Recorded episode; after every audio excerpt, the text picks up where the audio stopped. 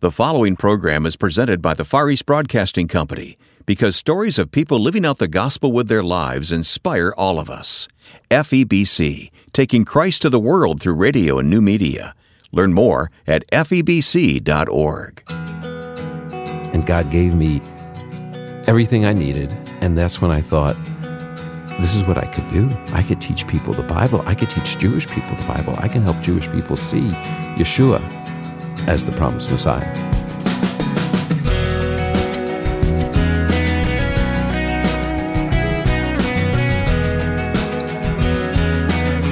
Thanks for joining us now. This is First Person. I'm Wayne Shepherd, and our guest is Dr. Michael Rydelnik, a Jewish believer in Jesus who is professor of Jewish Studies and Bible at Moody Bible Institute in Chicago. Michael is the son of Holocaust survivors, and you'll hear his story in a moment. Before we hear from our guests, though, I appreciate you listening to this weekly program. We aim to present the stories of people who are serving Christ with their lives. They come from all walks of life and have a story to tell. If you're unfamiliar with us, we're found online at firstpersoninterview.com, where there's a complete archive of past interviews. Telling these stories is possible because of the Far East Broadcasting Company, who supports First Person so that you can listen. I'm amazed at how the Lord is using FEBC's gospel broadcasts around the globe, and I hope you'll take a few moments to learn more at febc.org. Our guest, Dr. Michael Rydelnik, not only teaches Bible at Moody, he also regularly leads tours of the Holy Land. He recently co authored a handbook on messianic prophecy and hosts his own call in radio show. I sat down with him in the Moody Radio studios recently to hear his story. I teach Jewish studies and Bible at Moody Bible Institute. I've been a professor here now. I'm in my 26th year, so I'm, I'm not a newbie mm-hmm. at uh, teaching. And uh, as as that as a professor, I, I teach courses like Jewish history and history of the Holocaust and the problem of evil, and uh, I also teach courses like the Pentateuch, yeah. the Torah. But you're outside the classroom as well. Yeah. Uh, you do radio. So some of our yeah. listeners will know you very well because they hear you on the radio. That's right. Uh, you lead uh, groups to Israel all yeah. the time. So I do, you, I do other stuff. You do other stuff. Yeah. I, I, I, I am. I love hosting and teaching the Bible. Yeah, I can tell on Open Line Radio. Uh, on Open Line with Michael Rydelnik is the tell. official name. Okay. Years ago, would you have envisioned yourself in the situation you're in now? How far back you want to go, you know. okay, I, let's go. Let's go pre-faith. Okay, pre-Christ. But before I came to know Jesus and followed him, I thought I was going to become an attorney. I was only in high school, but I was going to become an attorney, and I was going to be a cutthroat killer attorney. uh, I, I wanted to be what we would think of. There was a there was a criminal attorney in New York named Barry Slotkin, and I remember the name. Yeah, yeah. He, and I thought that's who I'm going to be. and, uh, you know, obviously that's not what, what something happened along the way. Yeah, I became a follower of Jesus when yeah. I was when I was in high school. All right, we'll talk about that. Around. Tell me about your family growing up. Yeah, well, that's sort of the background of how I came to know Jesus. My my parents were both Holocaust survivors. My dad was from a small village, a shtetl is the Yiddish word for it in Poland. If someone has ever seen Fiddler on the Roof, mm-hmm. Anatevka was a shtetl. So uh, that was in Russia. But they were all over Eastern yeah, Europe. Yeah. And my dad was from one called Khmelnik. And uh, he was married, had four sons. He had an adopted daughter. And uh, his whole family was taken to Auschwitz and uh, they perished there. He survived. He was in a labor camp or concentration camp, but not a, a death camp uh, called Gross Rosen. It was a complex of camps. Have you been there? Yeah, I've been to Auschwitz, but not to Gross Rosen. Okay. And your mom? My mom was from a town called Beuthen, and it was in Upper Silesia in Germany. And she was uh, basically orphaned when she was about 12 years old. Uh, her dad lost his citizenship when Hitler came to power because he took all uh, naturalized German citizens of Jewish descent and he kicked them out of the country. Mm-hmm. And so he went back to Poland, and uh, my grandmother became quite ill, was in the hospital, and my my great grandparents only wanted to care for my mom's brother and not her, and oh. so she was oh. put in an orphanage. Oh boy! And uh, what happened was that this orphanage was run by Lutheran deaconesses, sort of like Protestant nuns. Mm-hmm. And they cared for her quite well. And also, you know, they sent her to Hebrew school when they did their Bible classes with the kids. She went to the rabbi for Hebrew school and, and things like that. And then when she was 16, she became a follower of Jesus. She trusted Jesus. We'll pick up that part of the story later. But when you're fo- growing up, when your folks would tell you these stories, what was your reaction? Did you just sort of Thinking about the the stories, what the they had been through, the Holocaust? And, Well, truth to tell, my parents, you know, some Holocaust survivors never talked about the Holocaust. My parents only talked about the Holocaust. Mm-hmm. Really? It was a nonstop conversation. how do you account for the difference? Uh, I, I'm not sure. I guess there's just different approaches. Uh, My dad was quite embittered, as he. I understand why he was, and so if I complained about something, I'll give you an example. When I was nine, I came home from school, and I it was evening, and my mom had made a dairy dinner, and I I'd never had a dairy dinner, and I said cottage cheese? For supper. What, are you kidding? And my dad sat me down and talked to me about what food was like in the ghetto in Lodz and what food was like in the concentration camp. And I, I never complained about food again, at least in front of him.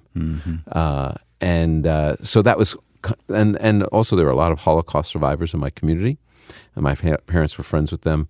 Uh, I thought when you grew up, you got a Yiddish accent, like all of them.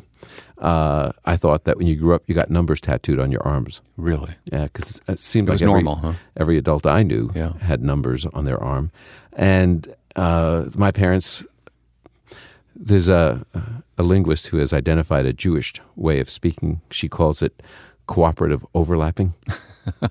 and when Jewish people That's creative. yeah. When when when we're interested, so, you know, uh, people who aren't Jewish are interested. They sit back and listen.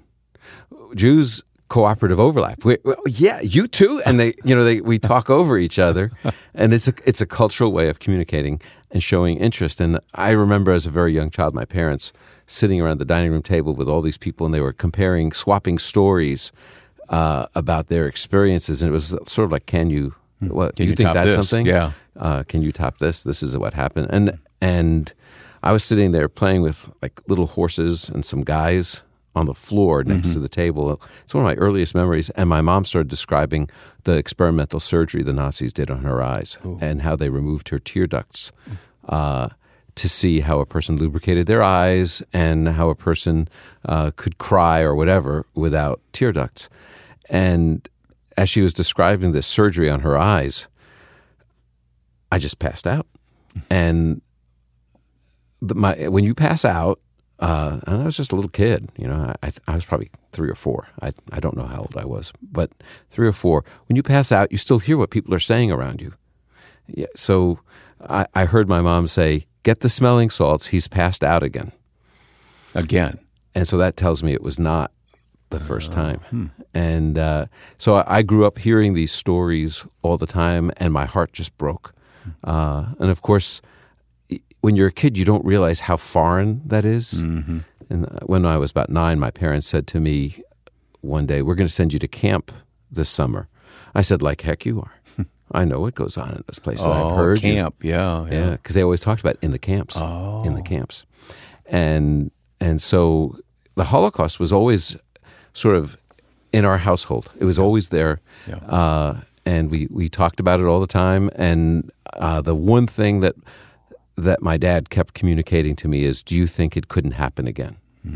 Uh, there was always this sense that you know it may be good here now, but it was good in Germany in 1871. It was the first country when it was united that gave all Jews full citizenship, and so Interesting. Yeah. Uh, but your mom was a believer. yeah, my mom became a believer, and uh, then in 1939, after after 1938, after Kristallnacht, the night of broken glass, uh, the nationwide pogrom attack on the Jews of Germany, the deaconess is sent her to a sister deaconess house in Poland to get her out of the danger. Well, then, of course, September 1st, 1939, the Nazis invade Poland, and it was from there that my mom was taken, and she went to the Lodz ghetto and uh, my dad was also in the Lodz ghetto. I believe they actually met.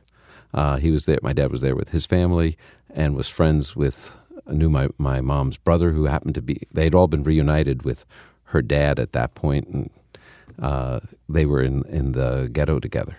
And so, uh, my, but my parents really didn't get to know each other till after the war. And they came here after the war. Yeah, my, here's what my this is my my dad remarried after the war. His wife died in childbirth, Oh. and my mom was working as a nurse in this hospital in Berlin and she felt sorry for the baby. And my dad came to her and he said, I need, he recognized her, met her. Hmm. He said, I need someone to care for this baby. And just like out of Anatevka, he's like, I, I need you to marry me hmm. to take care of this baby. Oh, I see. And my mom felt sorry for the baby. And though she was a follower of Jesus, she still married my dad. And then after they married, he forbade her ever to tell anyone that she believed in Jesus. Hmm. And so she became a secret believer, a secret follower of Jesus. And I was raised in a very traditional, observant Jewish home. Okay, never knowing my next question that my mom believed in Jesus. So when did that all come about uh, that you found out? Yeah, I was a freshman in high school. I was the baby in the family, and my uh, my mom and dad, I think, were having some marital issues, and so my mom was really feeling like she needed to strengthen her faith, mm. and so she found a messianic uh, ministry, a Messianic congregation meeting at the Chosen People she ministry. didn't lose her faith through all those years. No, she secretly believed. She actually had a German Bible that she had with her through the whole time she was in concentration camp. She was in the Gross Rosen women's camp, mm-hmm. and uh, and so she read the Bible. And I, I, a couple times I asked her. Once I, in particular, I remember asking her if I could ever read the New Testament. Did did she think that was okay? And she said, "I think that would be fine." That's all she said. Uh, so I had permission to do it, but I didn't. Uh, I was just intrigued. I'd been to Israel and I'd heard some things about Jesus, mm-hmm. uh, and so I was kind of intrigued. And I thought, well, maybe I'll read the New Testament. But uh, but anyway, that's so. My my parents started having some tension. She found this uh, congregation in Brooklyn. Uh, of Messianic Jews, and it was planted and established and uh, by Chosen People Ministries. There was a woman who taught her the Bible there. Did you accompany her? No, no, no, no, no. Uh, my your dad was, would She was going. Yeah, she was going secretly. I see. And then after a couple of months, she publicly announced that she was doing this, and my dad just went crazy and demanded she recant her faith, mm. uh, or he would leave her. And she couldn't, and he did. He mm. divorced her. Mm. And I was furious with my mom because how dare she break up our family and, on top of that, betray our people by believing in Jesus. We're getting to know Dr. Michael Rydelnik today on First Person. We'll continue the conversation in a moment. When I first heard the good news on the FEBC station, I tried praying to Jesus for the first time. Life is difficult but Christ is helping me see things differently. The Far East Broadcasting Company receives millions of responses each year from grateful listeners. FEBC is dedicated to taking Christ to the world through radio and new media. To learn more, please visit febc.org. That's febc.org. The Far East Broadcasting Company, until all have heard. My guest is Dr. Michael Rydelnik, who is professor of Jewish studies and evangelism too, right? At Moody Bible Institute. No, Bible. Bible. Bible, uh, yeah. At Moody Bible Institute in Chicago. We're hearing a very personal story today. We haven't gotten to the point of you coming to faith. No. Uh, it's been your mom's faith so yeah. far. It's a fascinating story, Michael. Yeah. So my mom was uh, going to this Bible study and had this woman teaching her. And I thought, I'm going to really show my mom how stupid this is. We were arguing about it all the time. I felt she was. How old were you?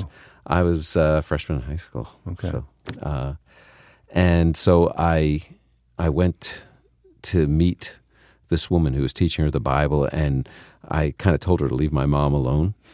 And she challenged me to see if this is really true. And I thought, I'm going to show this woman it's not true. And then my mom will give up this foolishness. And so I met with her multiple times to talk about the Messiah of the Hebrew Bible, and I was arguing why Jesus did not fulfill those prophecies. So you're one of those people that set out to disprove Christianity. Yeah, yeah. yeah. I was I was really furious, uh, and the problem was that uh, Hilda Kozer was the name of this woman. Uh, when Miss Kozer would show me these passages in the Bible, I had a book that had the answers about why they couldn't be about Jesus. It was called Faith Strengthened, uh, and yet I thought her answers made a lot more sense about the. But you didn't let her know that? Oh, no, no, no. And then one day she challenged me to ask God to show me if this is true. And I said, I don't need to because it's not. At which point she, uh, she said to me, Well, then what would it hurt? And so I offered the worst prayer I think, in the history of all prayers. it was something like, uh, "Dear God, I," and I normally didn't pray like that spontaneously. Yeah. Uh, but uh, we had the prayer book, you know. But I said, God, I know Jesus isn't the Messiah. Uh, that he didn't fulfill any of the prophecies. This is he- the anti-prayer. yeah. But if he did, and I know he didn't, then show me. But I know you won't because he didn't. And that was the extent of my praying. And then she did challenge me about uh, whether or not I needed a redeemer, uh, a sacrifice for my sin. And I said, no, I wasn't a sinner. And she said, what do you mean? And I said, well, I don't. And I really, I was a nice Jewish boy, honestly. My days were consisted of studying and playing basketball, and uh, you know, I, I didn't shoplift or use drugs or do all the things that people all around me were doing, you know. And and she said, "Well, don't you ever sin?" And I said, "Yes." And uh, when I, she said, "Well, what do you do?" I said, "It's Yom Kippur. We fast. It's good enough." And and she showed me Leviticus 17 about the life of the flesh is in the blood, and I've given it, given it to you upon the altar Well, she knew her Bible, didn't to, she? to make atonement for your souls. She said, When did God take that away? When did God take that away? And it really bothered me because uh, I said, Well, the temple's destroyed. She said, But when did he take away the requirement? And uh, it really challenged me. And so uh, I pretty much was trying to stay away from all this. And then my mom, who had been nagging me to come to services with her, and I always said no. And then one day she said, They're showing a film about Israel. Uh, and would you like to come? And I thought, I'm going to go because this way, I said, I'll go, but you can't ask me to go again. It's sort of like Brussels sprouts. I'll taste it, but I never have to eat it again, right? And uh, she said yes. And I thought, if it's about Israel, it can't be about Jesus, so I'm safe. So I went. And the place was packed. There were 200 plus people in this uh, building. And uh, it was services, and they showed the film. A guy from Billy Graham showed the film. I'd never heard of Billy Graham. He wasn't big on my list of people. and it was his land with uh, uh, Cliff, Cliff- Barrow, Cliff Barrow and, and Cliff Cliff, Richard. Yeah, sure. And so I liked it. It talked about how the prophets foretold the coming of the Messiah. And I thought, well, actually, it first talked about how the prophets foretold the regathering of Israel. And I'm like agreeing, yeah, this is good. And then the second half's about how the same prophets foretold Jesus as the Messiah. How did that go down with you? Oh, I was I had my arms folded. I was getting more and more angry. And then it hit me. I thought if the prophets foretold this, if I wanted to be a good Jew, even if I was the only one, if I believed in the promised Messiah, I would be a good Jew. And afterwards, uh, this man from Billy Graham gave an invitation, which I'd never seen. He had everyone bow their heads and their hearts, which I wasn't sure how to do. He said, No one uh, has to uh, see what you decide, but if you would like to put your trust in Jesus, would you, as your Messiah, would you raise your hand? And I thought, I'm not going to raise my hand in front of all these people. And then I was sort of shocked because there was my hand raised up, and I thought, I will never tell a soul. And just as it was up there, my hand was up, and he said, I see that hand. And someone in the front row, one of my mom's friends, Claire, uh, she thought it was someone that came with her son. So she quick peeked to see who it was that raised his hand because he said, I see that hand in the back. And she gasped in front of over 200 people, It's Michael. Oh, and she said that out loud? Totally busted. and so uh, I told my mom that day, I said, I'm not going to be a fanatic like you. And she said, okay. And uh, just, uh, she was just thrilled that I believed. Yeah. And uh, That was, it had to be, it's the Holy Spirit, right? Oh, yeah. I was. I felt this pressing need to believe this, but I didn't want people to know. I didn't want to be laughed at. yeah. Uh, you had your pride. yeah. And my sister Miriam was really mad. She was there that day. She came because I went, and I had talked her out of believing several times, and so she was kind of angry. She trusted the Lord that afternoon, and uh, and so I went to a Bible study that week. And how did you get me to a Bible study? Guy calls me up, youth guy. He says, "We- We're going to have a Bible study. You want to come? And I said, No, not really. And I'm not going to be a fanatic. And he, uh, he kept uh, pressing lightly. Uh, he said, All the people that you met, all those young people are going to be there. And I said, There was a girl with strawberry blonde hair. Okay, here we go. and I, I said, "Well, will this girl be there?" And he said, uh, "Yeah, she will." And I said, "Okay, I'll come." I'm there. and and he never told me it was his girlfriend. But anyway, so I, I go to the Bible study, and it was on Second Timothy two fifteen. Study to show yourself approved unto God as a workman that need not be ashamed, accurately handling the word of truth.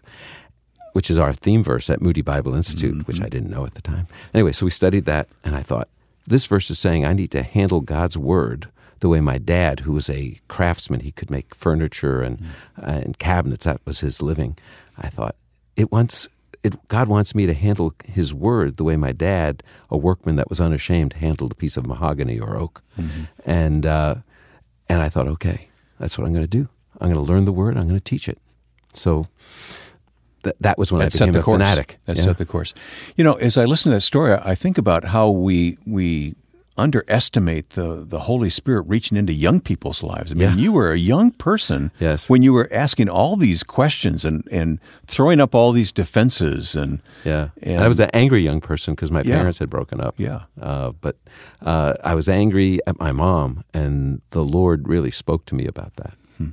So was there a significant step in your life, a step of faith then after that that really set the course for what you do now? Yeah, uh, my dad, when I finally told him a few weeks later that I had become uh, a follower of Jesus, that I'd become a Messianic Jew, uh, he he demanded I see these rabbis, and so he arranged this meeting with two rabbis from the anti-conversion campaign of a certain sect of Judaism.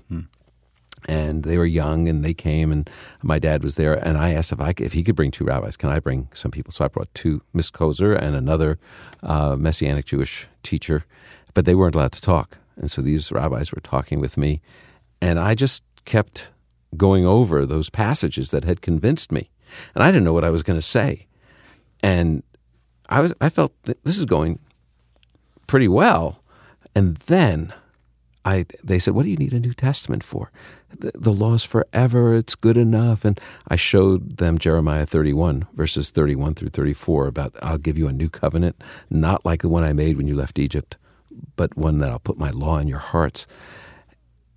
And the, one of the rabbis was looking at that text, and he, we we're looking at it in Hebrew, and he says, "I've never seen that before."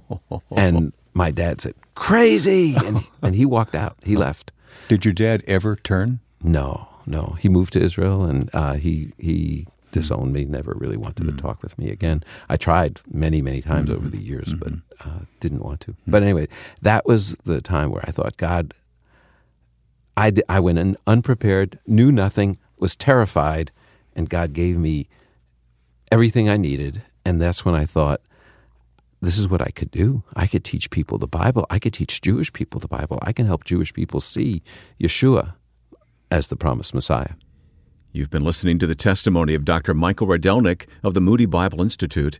You can read more about our guest when you follow the links we've provided at firstpersoninterview.com. In those program notes, you'll also find a link to the just released Moody Handbook of Messianic Prophecy, which Michael had a major hand in producing.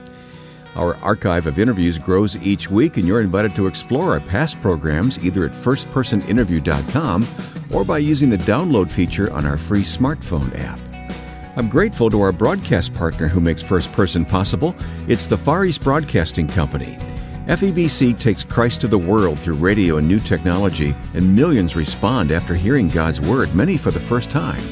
Show your thanks for First Person by supporting FEBC. You'll be able to view video testimonies of changed lives because of FEBC's ministry when you go to febc.org. Check it out today online at the Far East Broadcasting Company's website, febc.org. Now, with thanks to my friend and producer Joe Carlson, I'm Wayne Shepherd. Thanks for listening to First Person.